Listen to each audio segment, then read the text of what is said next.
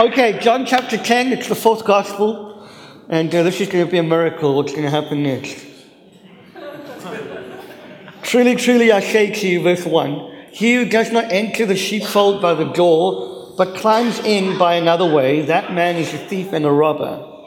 But he who enters by the door is a shepherd of the sheep. To him who to him the gatekeeper opens. The sheep hear his voice, and he calls his own sheep by name and leads them out. When he has brought them out, all his own, he goes before them, and the sheep follow him, for they know his voice. A stranger they will not follow, but they will flee from him, for they do not know the voice of strangers.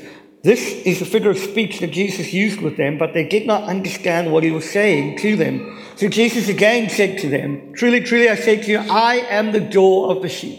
All who come before me are thieves and robbers, but the sheep did not listen to them. I am the door. If anyone enters by me, he will be saved and will go in and out and find pasture. The thief comes only to steal, to kill, and to destroy. I have come that they may have life and life abundantly. I am the good shepherd. And the good shepherd lays down his life for the sheep.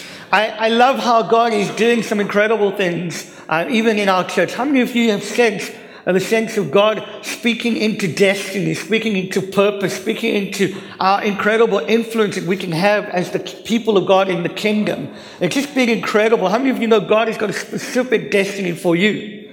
That He's got some incredible plans specifically tailor made just for you, and the world is waiting for that. Isn't that incredible? The world is waiting for you.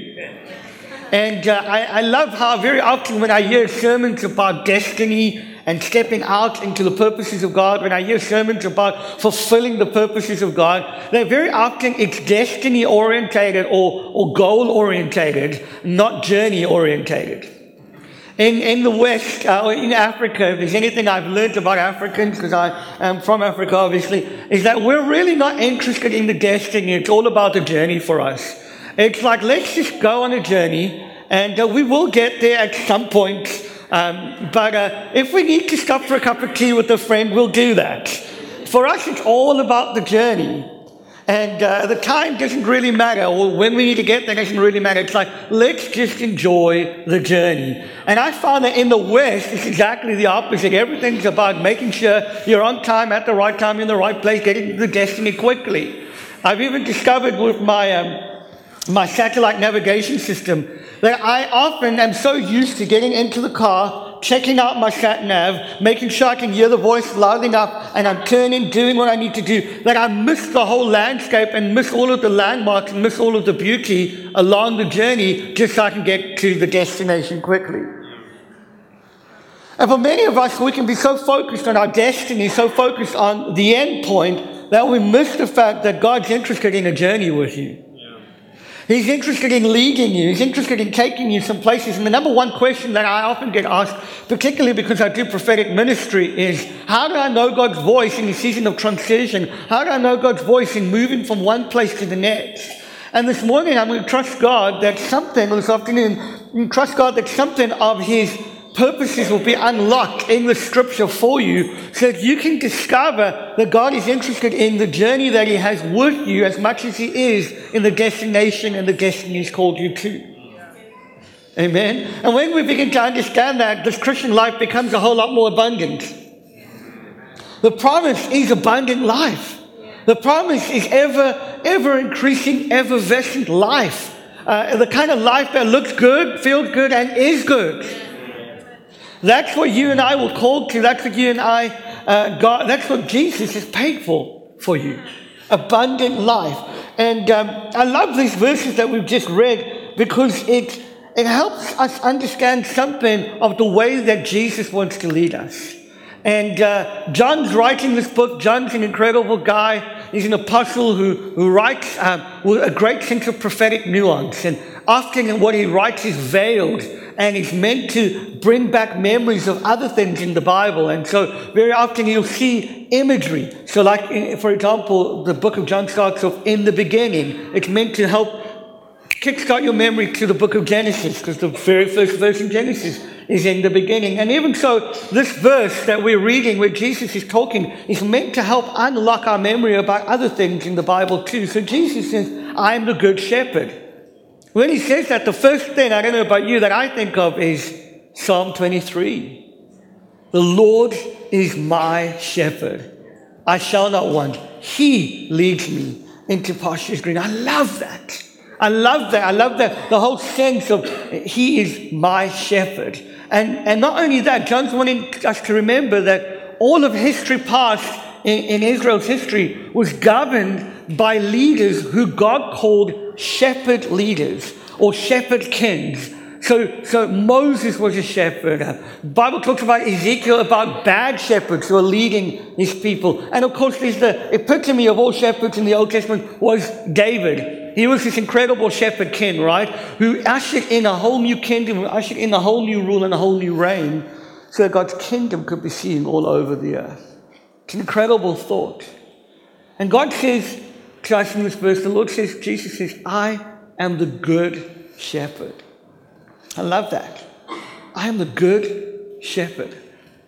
And it's incredible when you begin to understand that God wants to lead us into good things. That God wants to lead us into abundant life. He wants to lead us into a place of green pastures where we get to enjoy everything that He's given us. I'm going to say amen to that point because I certainly want that. Often we read this phrase, the Lord is my shepherd, I shall not want. And we think, oh, that's lovely. And in the world of many different choices, many different opportunities to choose what we want, in the world where there are many different voices vying for our attention, materialism, power, worldliness, all that kind of stuff, we can kind of read, The Lord is my shepherd, I shall not want, as if He's one of our choices and we, have chosen Him. But actually, the reality is, when you understand the role of a shepherd in the Old Testament, you realize that shepherds would lead the sheep into a place of the wilderness where there was nothing to fend for them. There was no way they could get food. There was no way they could be protected. There was no way that they could uh, to do anything or even find their way home apart from the shepherd. And so when David, the psalmist, says, The Lord is my shepherd, I shall not want, he's not saying, Oh, the Lord's my shepherd, and I'm so really glad that he gets to lead me. He's going, I don't have any other option but him. Therefore, I'm not in want for anything else except Him. And there's something about our heart attitude that needs to get to that place where the voices of the world do not vie for our attention because they cannot lead us. They cannot get us to where we need to be. They cannot feed us. They cannot protect us. He is my shepherd. I shall not want. I've got no other option. It's only Him. That's it. Wonderful. When you begin to realize that He is a good shepherd and He wants to lead you into pastures green, He wants to take you into places where you get fed, where your soul gets nourished, you begin to realize that He's got specific plans for you and it's not that hard to follow Him. The reason is you were designed and created to hear His voice. You know, one of the things I love about this text is what was happening in the Middle East and, and in this particular text is uh, the, the shepherd would come and fetch some sheep early in the morning, take them out, and they would be met by loads of other shepherds with loads of sheep, and there'd be bottlenecks and sheep jams. Um, and, and, and, you'd have to try and navigate that. And the way that they would navigate was not by taking a stick and hitting the sheep, saying, Come on, get into the right one. No, no, that's not my, that's not your sheep, that's mine. No, it wasn't like that. There was no, shoo, shoo, come, keep going. No, it was very simple. It was just a sound that they would make by calling their name. And you'll see this today, even in the Middle East. Sheep will follow the sound of the shepherd's voice because it's tailor made from sheep to shepherd. And the reality is, you've got an internal voice recognition system. It's inbuilt in you. And do you know how come you recognize his voice? because He's been calling your name for all eternity. Shika Bazooka. He's been calling out your name. This is a relational thing, not a functional thing. And He's been calling you from eternity past, and He'll continue to call your name to eternity future. It's inbuilt right on the inside of you. It's, it, it, you're designed to go, ah, that's His voice. And the way you recognize his voice is not simply by the frequency of his voice, but by the character of his voice. You see, he says here, I lay down my life for the sheep. It's an incredible thought. And actually, it's, it's a beautiful picture because what would happen is that when they would get into the wilderness, a shepherd would build a pen and he'd build it out of stones that were sharp. He'd put some thorns and stuff so no one could get in, no, no uh, uh, animal could jump over and get in. And there'd be an entrance point where the sheep could go in and out. And at night, what the shepherd would do is lay down his life at the entrance point so that he would be the protection barrier between anything that would try and come in and steal, kill, or to destroy. You see, the character of Jesus is that he's really good. The character, the way you recognize his voice is that it echoes with the sound of the Father's goodness. Jesus says a little bit later in this verse that I, because I'm known by the Father, I know you. And even as I'm known by the Father, you know me. What he was saying, brothers and sisters, is so beautifully saying, as I am known by the Father in deep intimacy, in deep fellowship, in deep union, so I know you. And because you know me in deep intimacy, union, and fellowship, you now know the Father. You see, when you're trying to make decisions about stepping into the purposes of God, when you're trying to move from one place to the next, when you're trying to figure out what's this going to look like for my family, how do I make this decision to step into the purposes of God, it will carry the echoes of the Father's goodness. And when you're looking to make a decision about what you need to do or how you need to do it, you need to ask yourself this question what does the goodness of Jesus look like in this situation? When, when you don't know the way forward, look for, for His goodness. Look for the places where His goodness is on display and follow His goodness because He is a good shepherd. He's really good. And even though I walk through the valleys of the shadow of death, I will fear no evil. Listen, the reality is, brothers and sisters, Katja and I this year, we've been in the valleys of the shadow of death. We, we've sensed and known what it feels like. Thank God it's only a shadow. Because death has been beaten. Death has lost its skin. And even though I feel like there's a shadow that's over me, I can still see that the one who's leading me is good. And even if I can't see him, I can hear him. Yes, yes. Even in the midst of crazy busy and stuff that's happening around, I can hear him. Brothers and sisters, following a good shepherd is easy. And sometimes we make our destiny so intense. We ask so many questions that we miss the point that you have an inbuilt God voice recognition system and that He wants to lead you. And the great thing about his leadership is that he leads us to good places. He doesn't lead us to bad places. And I love, I love the freedom that's expressed in this verse. He says, I lay down my life so that sheep can go in and come out. It's not to protect you from this bad, ugly world. It's not to keep you from this bad, ugly world. When Jesus says, I'm the good shepherd, he's saying, I'm a king like David. I'm a shepherd king and my kingdom is advancing, so you get to come and go as you please. He's a good shepherd, and so he's going to make sure that the places he leads you, he'll protect and guide you to so that it benefits and blesses you. He's really that good. The last thing I want to say about this is that Jesus leads us into true life. The Bible says here that the thief comes only to steal, kill, and to destroy. If ever I have looked for a theological point to hang the goodness of God on, this is the verse for it. Thieves come and steal, to destroy, to kill. But Jesus says, I have come to give life.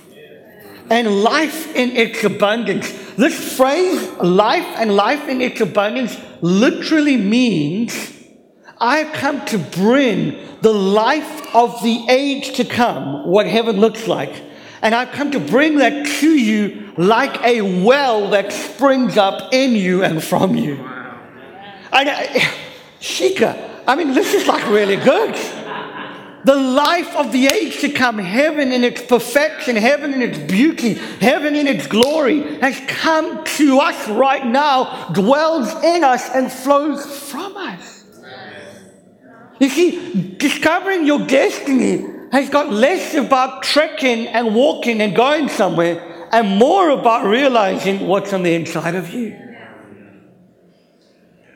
Friends, the life of the age to come, the reason we celebrated Resurrection Sunday is not only is it a historical fact that Jesus is raised from the dead, but the truth is that because he is raised from the dead, the age to come, the reality of a glorified man in heaven is now breaking out on us and making all things new. Even though I walk through the valley of the shadow of death, I will fear no evil. Why? Because the age to come is at work in me right now. And if it ain't good, it's not the end yet. If it doesn't end in pastures green, it's not the end yet. If it doesn't end with He prepares the table for me in the presence of my enemy. It's not the end yet. Yeah. Because he's good. He's good. I want to end just very simply with this reality. Is that the joy of being led by Jesus in our journey towards our destiny is not that we don't go through stuff, because we all do. The joy is that we get to hear his voice in the midst of it all. And he leads us into the effervescent flow of life that comes. You know, I love this picture by taking a leap of faith. Um, and the reason I love it is because the Bible calls us to live by faith. And, and faith's the only way that the Christian life works. It doesn't work through calculation. It doesn't work through trying to join the dots. Faith is stepping out into the impossible. And the Bible says that faith comes by hearing and hearing the word of God. It's in Romans, it says that. And we often think that if I read the Bible, if I read more of the word, then I'll get more faith. That's not what that verse is saying, although that is good for you. What that verse is saying, that word is the word rhema, which means the freshly spoken, living word of God to me and my situation. In other words, if I'm going to discover destiny, if I'm going to fulfill the purpose of God in my life, I have got to hear His freshly spoken, living word every single day. Because if I can hear it, faith is produced, and I get to do the impossible and take steps of radical faith. God has called you to abundant life. This is my for real last point. last week, two weeks ago, Simon preached about finance, and he used the example of, of the rich young ruler who came and said, um, you know, it, what do I need to do to be saved and, or inherit eternal life? And Jesus said, go and sell everything that you have, and you'll inherit eternal life. And he couldn't do the math. He couldn't work it out. Like actually the reality is in giving, you're going to get a much higher reality. You're going to get a much higher return and you're going to get eternal life. The life, the abundant Zoe kind of life that I'm talking about. The kind of life that provides. And often when we think of abundance, we think of things, don't we? That's not what the Bible talks about when it comes to eternal life. Those things are added. but when he's talking about abundant life, he's talking about the life of resurrection power that lifted the dead body of Jesus at work in us right now. And this man missed out an, a phenomenal inheritance that would make him far wealthier than any of his riches could have accumulated. Can I just say this very quickly? This is for free. Giving away your money is the best thing you can do. I'm going to say amen. Because God happens to own the whole world. So you can't outgive him. That Sunday that Simon preached, we wrote a check for um, an amount of money, uh, and we trusted God, my wife and I. She said, give the higher amount. I was like, oh, I need to test that one. We gave the higher amount Monday morning through the post, another check comes for that exact same amount. You can't outgive God. But I'm like stepping out in faith. Here's the point. When you live with the perspective of the age to come at work in you now, everything is possible. And that man would have got a whole lot more if he realized that eternal life was not just about things, it was about heaven at work in you right now. And some of you might be facing places where you're saying, I feel like I'm in the valley of the shadow of death. This word that Carol brought was just so right. You feel like in a place of despair. You feel like, how do I cross over? I want to encourage you. Today, God's going to bring some radical freedom. It's just gone five past one, and I know some of you are going to get parents right now. Is that right? Is that a good time? Sorry? We've got one more minute. one more minute. Um, can I encourage you? We're going to spend some moments just, in, just right now believing God for some breakthroughs. And, and I want to ask you to ask God for tangible breakthroughs. Sometimes we use that word breakthrough for a cover all. But I, I, want, if, if there's specific financial needs that you need breakthrough for, say, God, I need 10,000 pounds for this thing.